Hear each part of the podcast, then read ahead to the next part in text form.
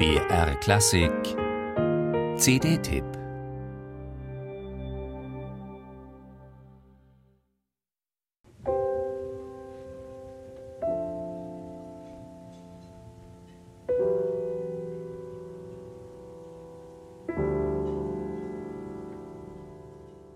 Das ist was fürs Herz und für feine Ohren.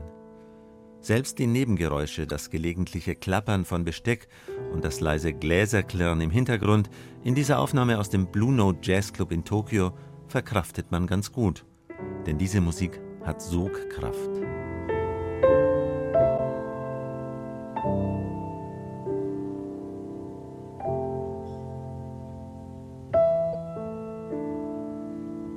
Hier hört man bisher nur einen der beiden bedeutenden Jazzmusiker, die im März 2005 an vier Abenden in Tokio so packend miteinander spielten, dass das Beste daraus jetzt veröffentlicht worden ist.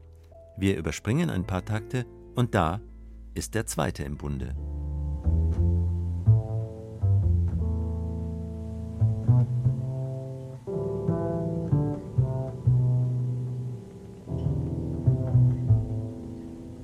Der Bassist Charlie Hayden, der hier zu einem Solo anhob, und der Pianist Gonzalo Rubalcaba sind auf dieser wunderschönen CD zu hören, die einen sehr passenden Titel trägt: Tokyo Adagio.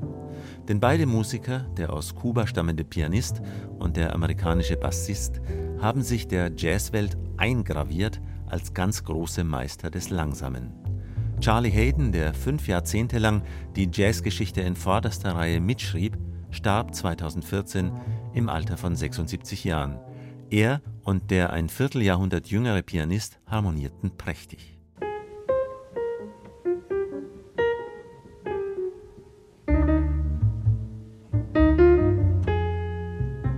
Bewegend ist die Geschichte ihrer Zusammenarbeit. 1986, so schilderte es Rubalcaba im Booklet, kam Hayden mit seinem berühmten Liberation Music Orchestra nach Kuba hörte dort den damals 23-jährigen Pianisten und sprach ihn danach sofort an. Wir müssen miteinander spielen.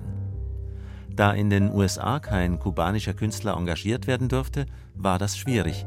Doch Hayden blieb am Ball, fand Wege an anderen Orten und mit Labels außerhalb Amerikas und blieb mit dem später in die USA eingewanderten Rubalcaba bis zuletzt eng verbunden.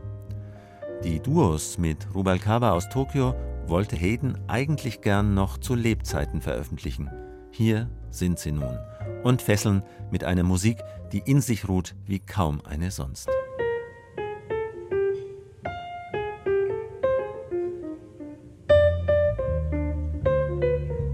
Man spürt in jedem Takt die große Sensibilität, die die beiden Musiker für die Töne des jeweils anderen aufbrachten. Wenn man von Klängen sagen kann, dass sie zärtlich sind, dann von diesen.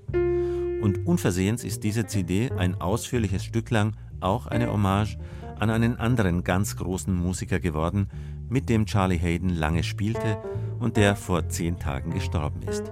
Der Jazz-Revolutionär Ornette Coleman, der das Stück schrieb, das Sie hier im Hintergrund hören. Die außergewöhnliche Wärme, die diese Aufnahmen haben, machen sie zeitlos und völlig unabhängig von Lebensdaten oder Moden.